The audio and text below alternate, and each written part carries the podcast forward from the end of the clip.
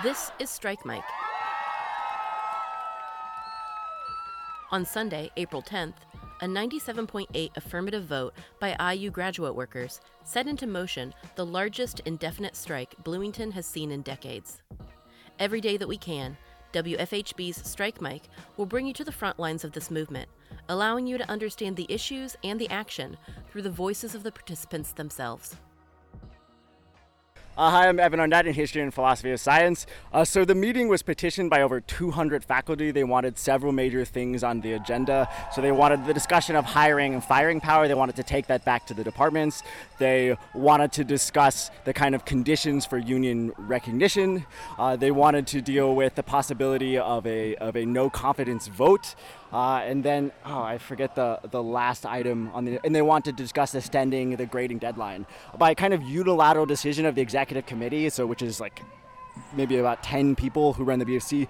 Uh, several of these were taken off the agenda, and then a number of things were solicited. But the two major items still on the agenda that really matter a lot to graduate employees and really matter a lot to faculty uh, are a resolution for union recognition and a resolution to regain hiring and firing power in the departments and take this away from the provost.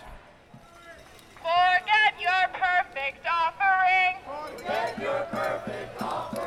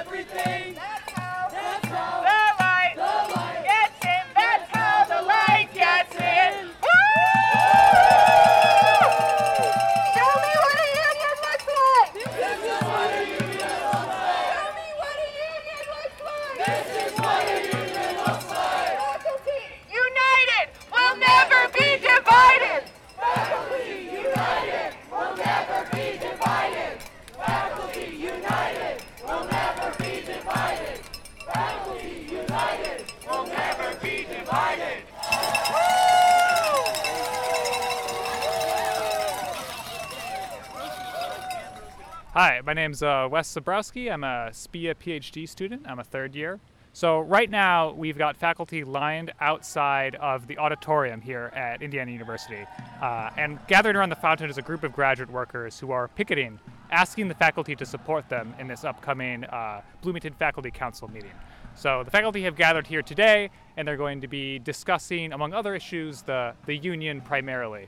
Uh, and so there's going to be some resolutions on the table, and uh, including the things they may discuss are whether or not they have confidence in the provost, especially as the provost has taken a hard line against the union, uh, is willing to threaten graduate students, is threatening to fire graduate students for their participation in our strike, which is for improving our pay, our working conditions, uh, trying to ensure a fair and sustainable wage for graduate workers.